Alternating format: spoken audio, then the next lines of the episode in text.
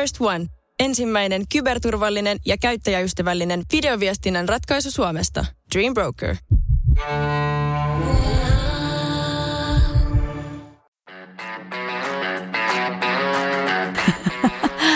Miten tää pitää aloittaa?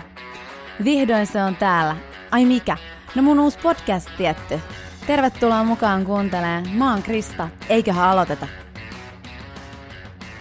Erittäin kivaa päivää sulle, joka kuuntelet tätä. Mä oon selkeästi yllätyksiä täynnä, koska mä onnistuin julkaiseen tämän jakson, tämän viikon aikana, kuten mä viime viikolla lupasinkin. Mähän tosiaan edellisessä jaksossa kerroin, että en tee tätä jaksoa yksin, mutta nyt kävikin sitten niin, että jos mä meinaan pitää tämän mun lupauksen tästä uudesta jaksosta tämän viikon aikana, niin mun on pakko tehdä se yksin. Eli pahoittelut nyt jälleen. Jos näköjään jonkun lupauksen pidän, niin joku toinen menee sitten siinä sivusuun, mutta ei voi mitään. Mun mielestä pääasia on kuitenkin se, että mä nyt teen tämän jakson ja voisin sanoa, että tää on nyt aika tämmönen impro. Mä en ole ihan hirveästi miettinyt, miten tämän asian esitän. Mietinköhän mä koskaan? No mietin aika hyvin.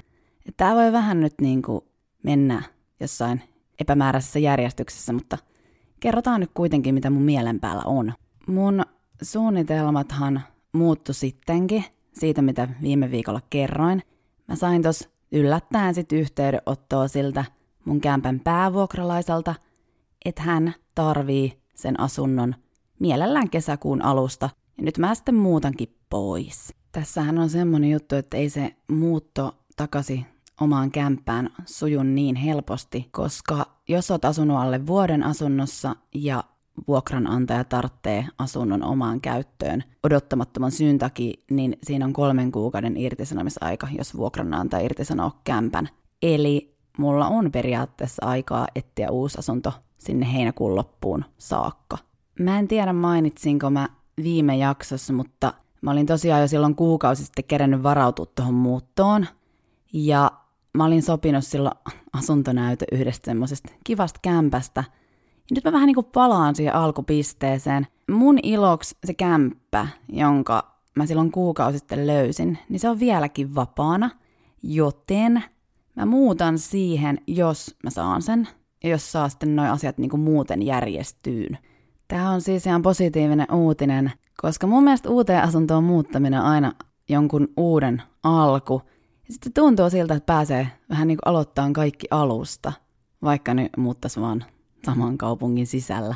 Mä olin ihan varma silloin, kun mä muutin tohon kämppään, että mä en ikinä halua muuttaa sieltä pois. Ja mä toivoin, että se päävuokralainen olisi mahdollisimman pitkään siellä Australiasta. Mun ei tarvitse luopua siitä kämpästä. Mutta sitten jotenkin, kun asuu siinä tietyssä asunnossa ja jos siihen liittyy vähänkin jotain huonoja muistoja, kuten esimerkiksi oot riidellyt jonkun ihmisen kanssa ihan helvetisti, niin se energia menee ihan pilalle siellä kämpässä. Ja sit kun tietää, että pääsee aloittaa alusta jossain muualla, niin sitten voi, no voi aloittaa puhtaalta pöydältä. Toivottavasti uudessa asunnossa ei tarvitse riidellä kenenkään kanssa. Mä jossain kohtaan tein sellaisen päätöksen, että mulla pitää olla semmoinen asunto, mikä oikeasti tuntuu kodilta. Jos mä menen tonne jonnekin vuokraaven sivuille, niin siinä pitää tulla semmoinen fiilis, kun mä näen ne kuvat, että vitsi, tuolla olisi kiva juoda aamukahvia. Ja ehkä siinä mielessä mä oon sit vähän nirso asuntojen suhteen, niin mä oon todella iloinen, että mä oon nyt löytänyt yhden potentiaalisen asunnon, koska mä selasin varmaan kaksisataa kämppää läpi ja toi oli ainoa, mikä vaikutti siltä, että mä haluaisin muuttaa siihen. Varmaan aika moni, joka omistaa lemmikin, niin voi samaistua siihen, että on tosi vaikea löytää semmoista kämppää, mihin saa ottaa koiran tai kissan tai mikä ikinä se lemmikki nyt onkaan. Ja sitten, että se kämppä oikeasti olisi sellainen hieno, eikä tarvitsisi muuttaa mihinkään paskaläävää. Niin aika usein, kun selaa asuntoja, niin siellä on lemmikit kielletty.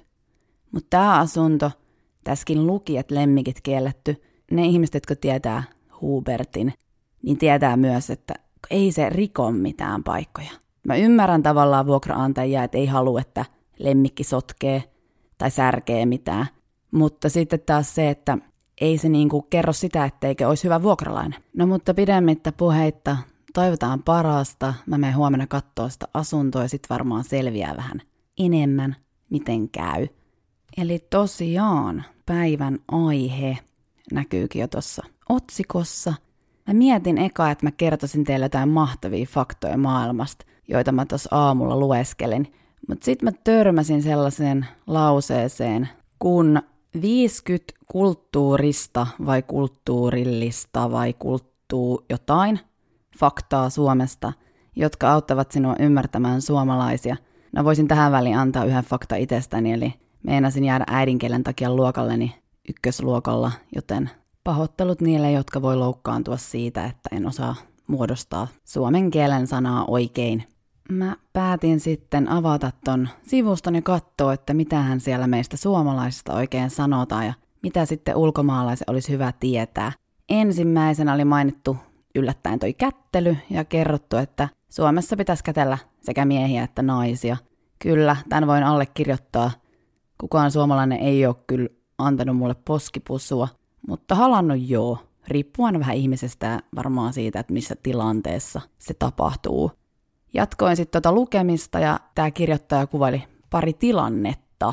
Tuossa tekstissä ekana tilanteena oli se, että ulkomaalainen saapuu vaikka johonkin tupaan tuliaisiin. Ja kun hän sitten tulee ovesta, niin kaikki vieraat, suomalaiset vieraat, kääntää pään kattoakseen, että kuka sieltä nyt oikein tulee. Ja perussuomalainen heiluttaa siinä vaiheessa kättä ja moikkaa, jonka jälkeen sitten kääntyy pois, jatkaa omaa juttua. Sitten toinen esimerkki oli sellainen, kun ulkomaalainen tulee johonkin julkiseen paikkaan, vaikka salille tai luokkahuoneeseen, niin hänen ei tarvitse sanoa mitään. Tämä kirjoittaja antoi myös vinkiksi sen, että ulkomaalaisten pitäisi välttää rahakysymyksiä. Rahakysymykset on kuulemma yksityistä tietoa ja suomalaisilta ei kysytä esimerkiksi palkkaa. Sitten on tämä bussijuttu mainittu ja suomalaisen tämmöinen oma tila tai alue. Suomalaiset pitää etäisyyttä muihin ihmisiin. Esimerkiksi nyt siellä bussipysäkillä, ja bussissa istuessahan ei istuta viereen, ellei ole ihan pakko. Joo, tähän pystyn samaistumaan jollakin tavalla, mutta onko se sitten enemmän sitä, että halutaan pitää joku niin kuin oma etäisyys, vai onko se kuitenkin itsekkyyttä, itsekästä omia, joku paikka laittamalla vaikka laukku siihen toiselle penkille? Ihan parasta tuossa tekstissä oli kyllä se, että suomalaiset ei paljon puhu. On ihan ok sanoa hei ja jatkaa sitten omaa matkaa. Ja sitten jos haluat valittaa vaikka naapurista, niin et missään nimessä tuu ovelle sanoa asiaa, vaan jätät lapun. Joo, tähän on itse asiassa itsekin törmännyt. Olin huudattanut musiikkia ihan helvetin kovalla aamu kuudelta kylpyhuoneessa. Ja totta kai se musiikki on kantautunut naapuriin. Ja naapuri sitten hakkas ovea täysiä. Just kun oli avaamassa, niin hän oli poistunut, mutta lappu oli ovessa. En ole ikinä kysynyt ulkomailla matkustettaessa, että tai niin kuin ulkomaalaisilta, että miten heillä niin kuin toimitaan. Onko tämä tosiaan vaan suomalaisten juttu laittaa lappu oveen vai tehtäisikö sitä sitten kuitenkin vaan ihan ympäri maailmaa, muuallakin kuin Suomessa? Että oliko tämä nyt maininnan arvoinen asia? No ettei tästä mun puheesta tule ihan liian pitkä, niin mainitsen tässä nyt vielä yhden tekstistä lukeman jutun. Ja tässä oli kerrottu deittivinkkejä, että kuinka niin kuin toimii suomalaisten kanssa ja suomalaisethan deittailee vaan yhtä henkilöä kerrallaan. Tää tuli mulle kyllä nyt ihan täytänä yllätyksenä. Se, että sä teet englanninkielisen tekstin ja kerrot vähän vinkkejä ulkomaalaisille, että kuinka toimii, niin ehkä tää kirjoittaja on nyt sitten tehnyt itselleen sen lupauksen. Tapailla vaan yhtä ihmistä kerrallaan. Ja ehkä se ei tarkoita, etteikö muut suomalaiset vois sit vaikka osata pelata pelejä ja nähdä useampia ihmisiä kerralla, varsinkin jos oot sinkku. Ja vaikka olisit parisuhteessa tai naimisissa, niin onhan niitäkin ihmisiä, joille ei se oma kumppani vaan riitä. Syy, minkä takia halusin puhua tästä aiheesta tänä päivänä, on se, että mun mielestä me suomalaiset ollaan itse kehitetty tämmönen kuva tyypillisestä suomalaisesta. Tietääkseni kukaan ulkomaalainen ei ole päättänyt sitä, että me suomalaiset ollaan vähäpuheisia, ujoja, kaljaa ja suomiviinaa kittaavia ihmisiä, jotka käy porukalla alasti saunomassa ja hakkaa toisia koivuoksilla. Mä oon itse päässyt pienestä pitäen matkustaan, kiitos äidin ja iskän, ja mä oon usein saanut todeta, että ulkomaalaiset tietää loppujen lopuksi aika vähän Suomesta ja meistä suomalaisista. Lätkäfanit saattaa mainita jonkun suomalais N H L-pelaajan, formulafanit mainitsee Kimi Räikkösen. Joku puhuu Lapista ja joulupukista ja silti suurin osa hämmästelee, että kuinka vaikka mä En ole yhtään suomalaisen olonen, koska mä oon puhelias ja yleensä iloinen. Mä kävelin yksi päivä tuossa Hämeen kadulla. Olisiko ollut viime vuonna, kun tää sattui? Jotain kivaa oli silloin tapahtunut, paistokohan aurinko tai jotain. Tai ei itse asiassa paistanut, koska mä vaan jotain hymyilijä. Sitten mä kuuntelen musiikkia, niin mä vähän jotenkin siinä lauleskelin. Ja sitten joku ulkomaalainen pysäyttää, mutta mä olin sillä, että noni, nyt varmaan pitää neuvoa jotain reittiä tai muuta. Ja sit hän hieman sellainen varovaisesti kysyy, että saaks hän kysyä multa yhden kysymyksen. No mä olin siihen sillä, että totta kai sä saat kysyä. Mä olin varautunut siihen, että mä rupean nyt kohta neuvoon tietä. Mut kysymys kuuluu, että mistä päin maailmaa mä oon kotoisin. Mä sit kerroin hänelle, että mä oon ihan suomalainen ja Suomesta kotoisin ja mä oon kuullut aika monta kertaa ton saman kysymyksen jopa Suomessa. Hän sanoi sit siihen, että mä oon ensimmäinen ihminen, jonka hän näkee hymyilevän huolimatta siitä, että ei paistaisi aurinko. Ja tää on mun mielestä todella hämmentävää. Mä tunnen tosi paljon ihmisiä. Mun suurin osa, tai oikeastaan kaikki mun kaverit on kyllä mun mielestä aika positiivisia, iloisia, puheliaita. Niin herää väkisinkin kysymys, että miten muut ihmiset, jotka ei ole suomalaisia Suomesta, niin saa semmoisen tietyn käsityksen meistä suomalaisista. Ja sit joutuu itse korjaileen tavallaan sitä Suomen ja suomalaisten mainetta ulkomailla. Koska ei me mun mielestä niin ujoja olla tai vähäpuheisia, vaan enemmänkin me ollaan ehkä luotu meistä sellainen kuva. Eikä tosta voi oikeastaan syyttää ketään muita kuin meitä suomalaisia, että me itse tehdään meistä tällaisia, että me ollaan nyt ujoja, vähäpuheisia. Tai sitten me saatetaan saada joku tietty maine vaan jonkun yhden julkisuuden henkilön perusteella. Jos miettii vaikka Kimi Räikköstä, niin ajatellaan, että hän on vaan vähäpuheinen. Ehkä hän ei vaan jaksa sanoa mitään turhanpäiväistä liirumlaarumia. Ja hän on oikeasti puhelias. Eihän sitä tiedä, jos ei ihmiset tunne.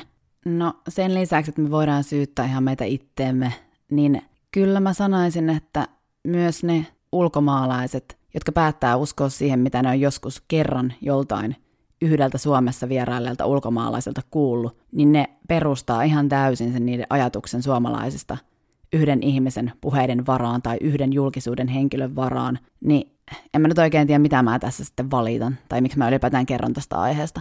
Ja tässä niinku huomaa, että tällä koko jutulla ei ollut oikeastaan mitään päätä eikä häntää. Tää vaan tuli nyt mieleen tässä tänä päivänä sunnuntaina, en tiedä edes miksi. Varmaan siksi, että googlettelin kaikkea ja sitten rupesin miettimään, että minkä takia joku kertoo, kuinka suomalaisten kanssa pitäisi toimia, koska eiköhän kaikkeen täytyisi tehdä vaan ihan omat päätökset, kuinka nyt toimia suomalaisten kanssa, kuinka toimia espanjalaisten kanssa ja ehkä niin kuin olla vähemmän ennakkoluuloisia, vai miten se sanotaan, koska kaikki on kuitenkin erilaisia, ei kukaan meistä ole samanlainen, ihan sama onko samassa maassa syntynyt vai mitä on.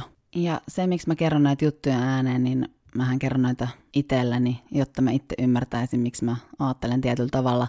Ja täytyy myöntää, että kyllä mullakin on tietynlaisia ajatuksia ollut eri maan kansalaisista, mutta tässä, kun tätä sanoo ääneen, niin tulee semmoinen fiilis, että et kyllä sen verran itse on muuttunut, ettei ehkä enää ajattele sillain stereotypisesti, että espanjalaiset on vaikka temperamenttisia tai että heillä ei ole mikään kiire niin kuin hoitaa asioita tai jotain tällaista.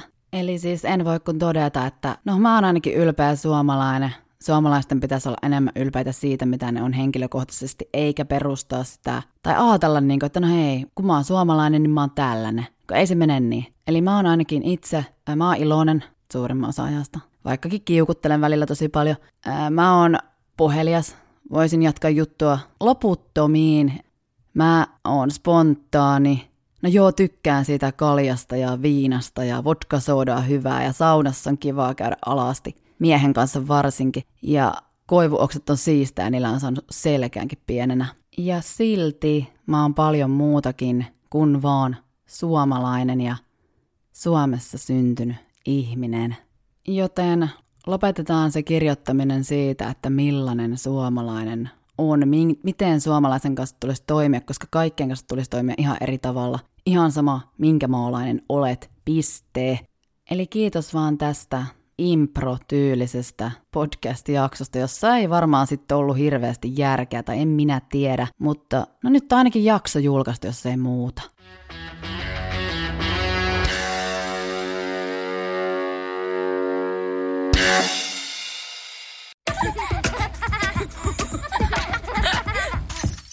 Äiti, monelta mummu tulee.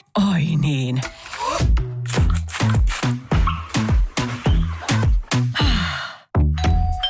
Helpolla puhdasta. Luonnollisesti. Kiilto. Aito koti vetää puoleensa.